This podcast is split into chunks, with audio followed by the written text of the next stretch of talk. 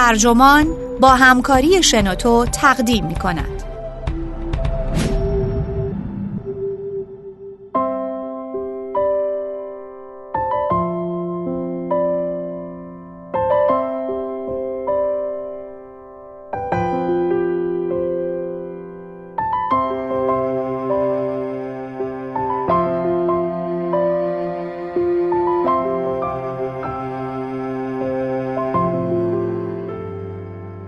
در آرزوی بازگشت. نویسنده سیمون گولدهیل مترجم علی برزگر. منبع Times Literary Supplement. ترجمه شده در وبسایت ترجمان. گوینده اکرم عبدی.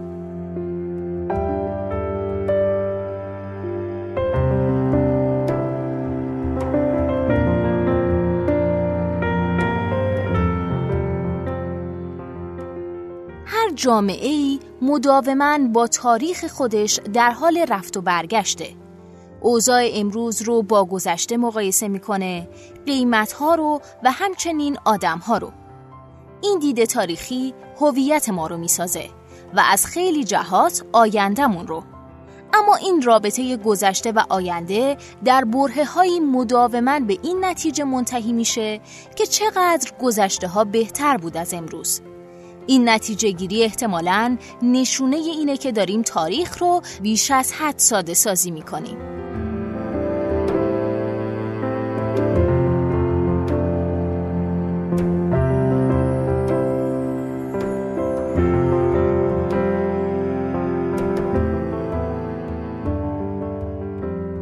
فردریش نیچه آدمی از خود بیگانه بود و بیگانگی رو همه جا مشاهده می کرد.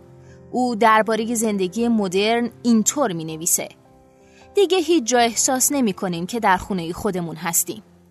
با وجود این این کشیش بلند مرتبه افسون زدایی می‌دونست کجا احساس می‌کنه که در خونه خودشه. یعنی در یونان باستان. نیچه اصرار داشت که ما می‌خوایم به عقب بازگردیم و پیروزمندانه اضافه می‌کرد روز به روز بیشتر یونانی میشیم. یونانی شدن در وهله اول به معنای اندیشیدن مثل یونانیان باستان بود. اما هدف نهایی به نحوی باور نکردنی تر عبارت بود از تحقق واقعی یک ایدئال باستانی. یعنی یک روز کم و بیش چنین امید داریم که از لحاظ بدنی هم بیشتر یونانی خواهیم شد هرچند فکر می‌کنم نیچه هرگز به باشگاه ورزشی نمی‌رفت تا از عضلات شکم خودش یه six pack ورزشکاری بسازه یا سیبیل پرپشت و بسیار غیر کلاسیک خودش رو هرگز نمی‌زد. از لحاظ این اشتیاق نوستالژیک به یونان باستان نیچه نمونه بارز نوعی شیفتگی به یونان بود که از قرن هجدهم حیات فرهنگی آلمان رو فرا گرفت اینطور به نظر می‌رسه که نوستالژی برای چند قرن بخشی از نگرش های اروپاییان بوده. به همین ترتیب ریچارد واگنر آهنگساز قهرمان محبوب اما سپس مطرود نیچه با شور ایدئولوژیک بارزی اعلام می‌کنه من در مقایسه با هر وضعیتی که جهان مدرن می‌تونه ارائه کنه حقیقتا در آتن باستان بیشتر احساس می‌کنم که در خونه خودم هستم نویسندگان، هنرمندان و فیلسوفان در سراسر جهان اعلام می‌کردند که یونان وطن دوم اونهاست. در عصر ملیگرایی شدید و بلند پروازانه این حرف در واقع زبانی بسیار کنایه آمیز داشت. آرزوی بازگشت به گذشته باستان صرفاً بخشی از جنبشی هنری یا فلسفی نبود بلکه کاملا در نظام مدرسه و دانشگاه نهادینه شده بود. در واقع مطالعه جهان باستان یونان و روم آنچنان بر برنامه آموزشی سایه انداخته بود که در پایان قرن نوزدهم امپراتور ویلهلم دوم تحت تاثیر این مسئله گفت ما باید جوانانی آلمانی پرورش بدیم نه جوانانی یونانی و رومی. از دیدگاه ویلهلم نوستالژی مستلزم تحریف نگران کننده ارزش‌های ملی بود. چه معنایی داره که یه فرهنگ آرزوها و آرمانهای خودش رو از طریق اشتیاق به گذشته از دست رفته بیان می‌کنه؟ حتی گذشته کشوری دیگه البته هر جامعه ای نسخه هایی از گذشته خودش داره و خیلی از اونها تصاویر آرمانی هستند. ایلیاد هومر نخستین اثر ادبی غرب به ما یادآوری می‌کنه که ده مرد امروزین نمی‌تونن سنگی رو بلند کنن که هکتور به آسونی اون رو بلند می‌کرد. هومر جهانی قهرمانانه رو به تصویر می‌کشه که در اون مردان در مقایسه با مردان جامعه خودش قویتر و زیباتر بودن و ارتباط نزدیکتری با خدایان داشتن. قهرمانان هومر به الگویی برای قهرمانان اعثار آتی بدل شدند. اینطور نوشتن که اسکندر کبیر در جستجوش برای افتخار هرگز بدون نسخه ای از ایلیاد در زیر بالش خودش مسافرت نمی کرد. اما عصر قهرمانی سرمشقهایی را عرضه می کرد که آدمیان باید طبق اونها زندگی می کردن. نه جهانی از دست رفته که آرزوی اون رو در سر بپرورونیم. هیچ یونانی هرگز نگفته من در جهان هومر واقعا می‌تونم احساس کنم که در خانه خودم هستم. موقعی که معبد پارتنون با صحنه هایی از نبردهای اساتیری تزئین شد، هدف از این کار ایجاد اشتیاق برای بازگشت به جهانی نبود که در اون انسانها و موجودات اساتیری در هم آمیخته بودند. بلکه انعکاس درسی از نظم اخلاقی برای جامعه معاصر بود.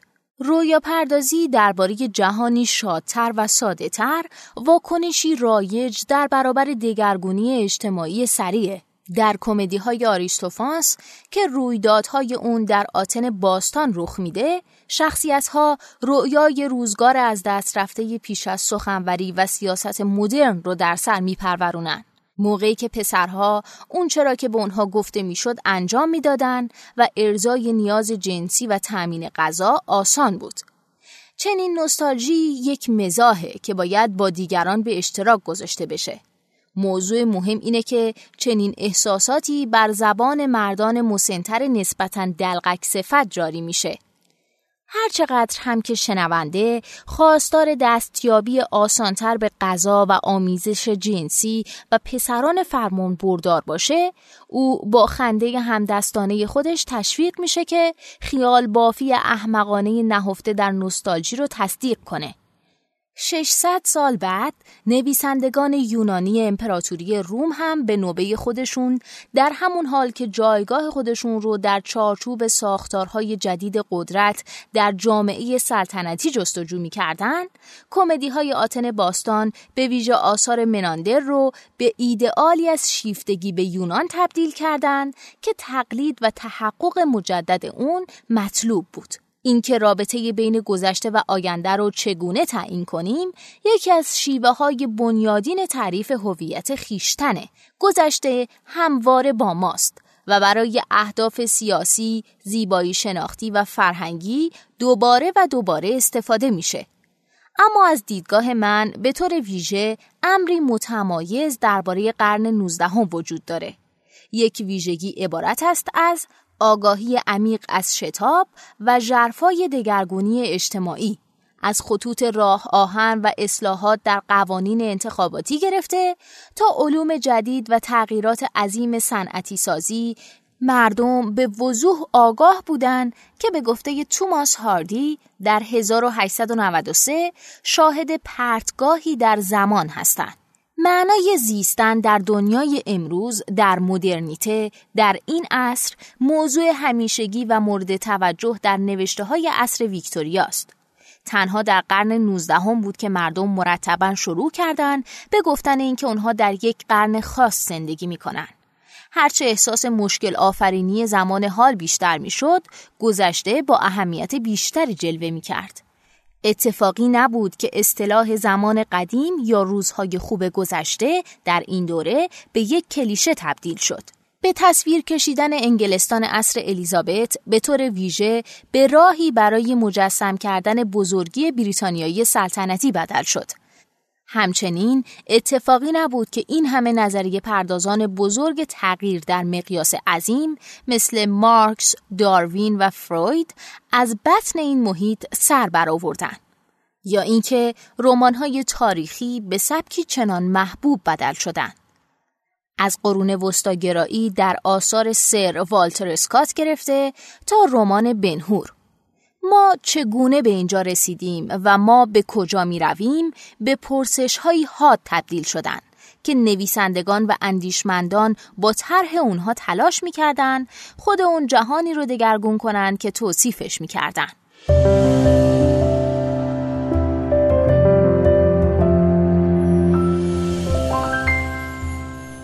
هنگامی که شلی در شعر هلاس نوشت ما همه یونانی هستیم این فریاد جنگ برای آزادی سیاسی در برابر استبدادگرایی محافظ کارانه بود. موقعی که مارکس اعلام کرد انقلاب کبیر فرانسه در لباس رومی تحقق یافت بر این نکته تاکید داشت که جمهوری خواهی برانگیزاننده انقلابیون الهام گرفته از منابع کلاسیک بوده و اقدامات اونها به مسابه تجسم آرمانهای کلاسیک ادراک می شده. ژرفترین آرمانها برای آینده متأثر از اشتیاقی عمیق به گذشته آرمانی دوران باستان بود این همون معنای مورد نظر نیچه است هنگامی که آرزو می‌کنه روز به روز بیشتر یونانی بشه. یعنی اینکه بتونه خیشتن رو دگرگون کنه. از نظر سیاسی، فرهنگی، زیبایی شناختی و حتی بدنی. سخن واگنر هم روشنه. اشتیاق به گذشته بدون برنامه‌ای برای آینده بیمعناست. او در مقاله هنر و انقلاب اینطور استدلال می‌کنه. ما تلاش نمی کنیم به یونانی معابی بازگردیم. تنها انقلاب و نه بازگشت بردوار می تواند والاترین اثر هنری را به ما بازگرداند. شعار عصر ویکتوریا مبنی بر پیشرفت پیروزمندانه با بازگشت ایدئولوژیک و متعهدانه به گذشته پیوندی ناگسستنی داره. این امری نمادینه که 70 درصد از کلیساهای جامعه و کلیساهای محلی انگلستان در قرن 19 هم تجدید بنا شدند. یعنی با تکنیک های مدرن و مطابق با طراحی های مدرنی بازسازی شدند که معماران با صدای بلند اظهار می با ایدئال مورد تصور اونها از اصول معماری دوره اولیه گوتیک همخانی داره. در اینجا اشتیاق به گذشته از دست رفته یعنی نوستالژی اصل بنیادین تغییر بود. از این دیدگاه توجه به این موضوع بسیار جالبه که از اوایل دوره مدرن تا قرن بیستم واژه نوستالژی اساساً نمایانگر نوعی بیماری بود که علل، نشانه ها و درمان های آن محل مناقشه بود. نمونه آزمایشی نوستالژی سربازان سوئیسی در خارج از کشور بودند که دلتنگ خونه هاشون بودن و احساس افسردگی می‌کردن. جالبه بدونید این واژه اصلا ریشه در یونان باستان نداره. ایمانوئل کانت به طور ویژه بسیار با پذیرش این فرض مشکل داشت که رفتن به خونه می‌تونه به نوعی اشتیاق به گذشته از دست رفته رو ارضا کنه تا حدی که اصرار داشت این اشتیاق طبق تعریف باید غیرقابل ارضا باشه. نوستالژی در اون ایام یک اصطلاح فنی بود و اساساً از طرف متخصصان مورد بحث قرار می گرفت. با وجود این، این واژه در قرن بیستم به طور کامل معنای غیر پزشکی پیدا کرده.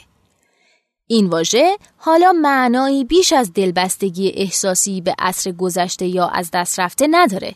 احساسی مبهم که درباره چشمانداز کلی از زمانی در گذشته و اغلب در رابطه با یک پویش تبلیغاتی، یک فیلم یا یک خاطره کودکی به کار میره تا در رابطه با هر گونه معنای قوی در ارتباط با ریشه شناسی اون یعنی رنج مرتبط با به خانه آمدن. مردم عصر ویکتوریا درباره احساسات خودشون نسبت به گذشته با شور و هیجان صحبت می‌کردند. به آرمانهای از دست رفته اشتیاق میورزیدن و همونطور که در یک عصر سلطنتی انتظار میره اغلب درباره سفر به خانه صحبت می‌کردن با معانی استعاری و عینی در هم آمیخته اونها همچنین این احساسات رو در قالب نظریه ریختن و اون رو در شعر، هنر، موسیقی و رمان با شور و هیجان عرضه کردند.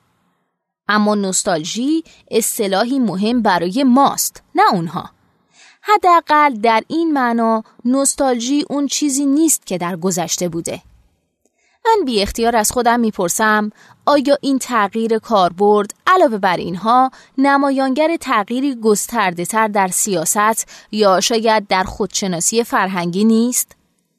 امروزه به نظر می‌رسه که نوستالژی نوع خاصی از توجه رو مشخص می‌کنه. اگه شما چیزی رو نوستالژیک بنامید، اشاره می‌کنید که اون چیز خاطره لذتی پیشین رو زنده می‌کنه. بازشناسی تلخ و شیرینی از گذر زمان یا حسی از اصری از دست رفته. شخصیتی نوستالژیک داشتن به معنای تجربه اون لذت هاست. البته به طرزی خفیف غمانگیز. توصیف بازگشت یک قربانی اردوگاه کار اجباری به آشویتس به عنوان امری نوستالژیک، عجیب و در واقع توهین آمیز خواهد بود. این نوع توجه احساسی به گذشته دو تا پیامد داره. اول اینکه گذشته به طور گزینشی جذاب باقی میمونه. در تبلیغات شرکت تولید کننده نان صنعتی در انگلستان هیچ گونه بدبختی، خشونت، تعصب یا نومیدی وجود نداره. دوم اینکه از پیوند دادن گذشته به حال جلوگیری میشه. اگه به نحوی تلاش کنیم تا امور رو برای آینده تغییر بدیم. نوستالژی در این معنا درست در تضاد با اون نیروی تغییریه که شلی یا نیچه یا واگنر در اشتیاق خودشون به گذشته آرمانی یونان مشاهده می‌کردن. بهترین امید نوستالژی در این معنا اون چیزیه که واگنر بازگشت بردوار مینامد امروزه صحبت مداوم از نوستالژی برای جلدهای قدیمی گذرنامه، آداب قدیمی، غذاهای قدیمی و بالاتر از همه رویای انگلستان قبل از چند فرهنگ گرایی تا حدودی واکنشی به دگرگونی اجتماعی سریع و احساس ناامنی درونیه.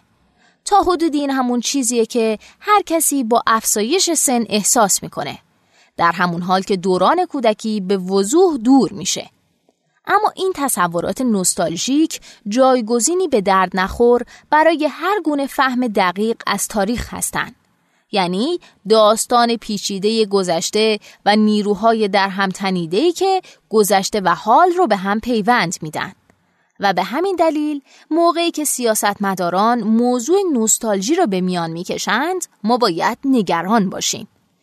موقعی که ما فراموش می‌کنیم که پرسش های ما از کجا آمده ایم و ما به کجا می رویم کاملا با هم گره خوردن به طرز چشمگیری فرصت هامون برای خودشناسی یا اقدام کارآمد رو کاهش میدیم. اگه ما تاریخ رو بیش از حد ساده سازی کنیم اونطور که سیسرو و کانت هر دو پیش بینی کردن با توجه سطحی کودکانه زندگی خواهیم کرد.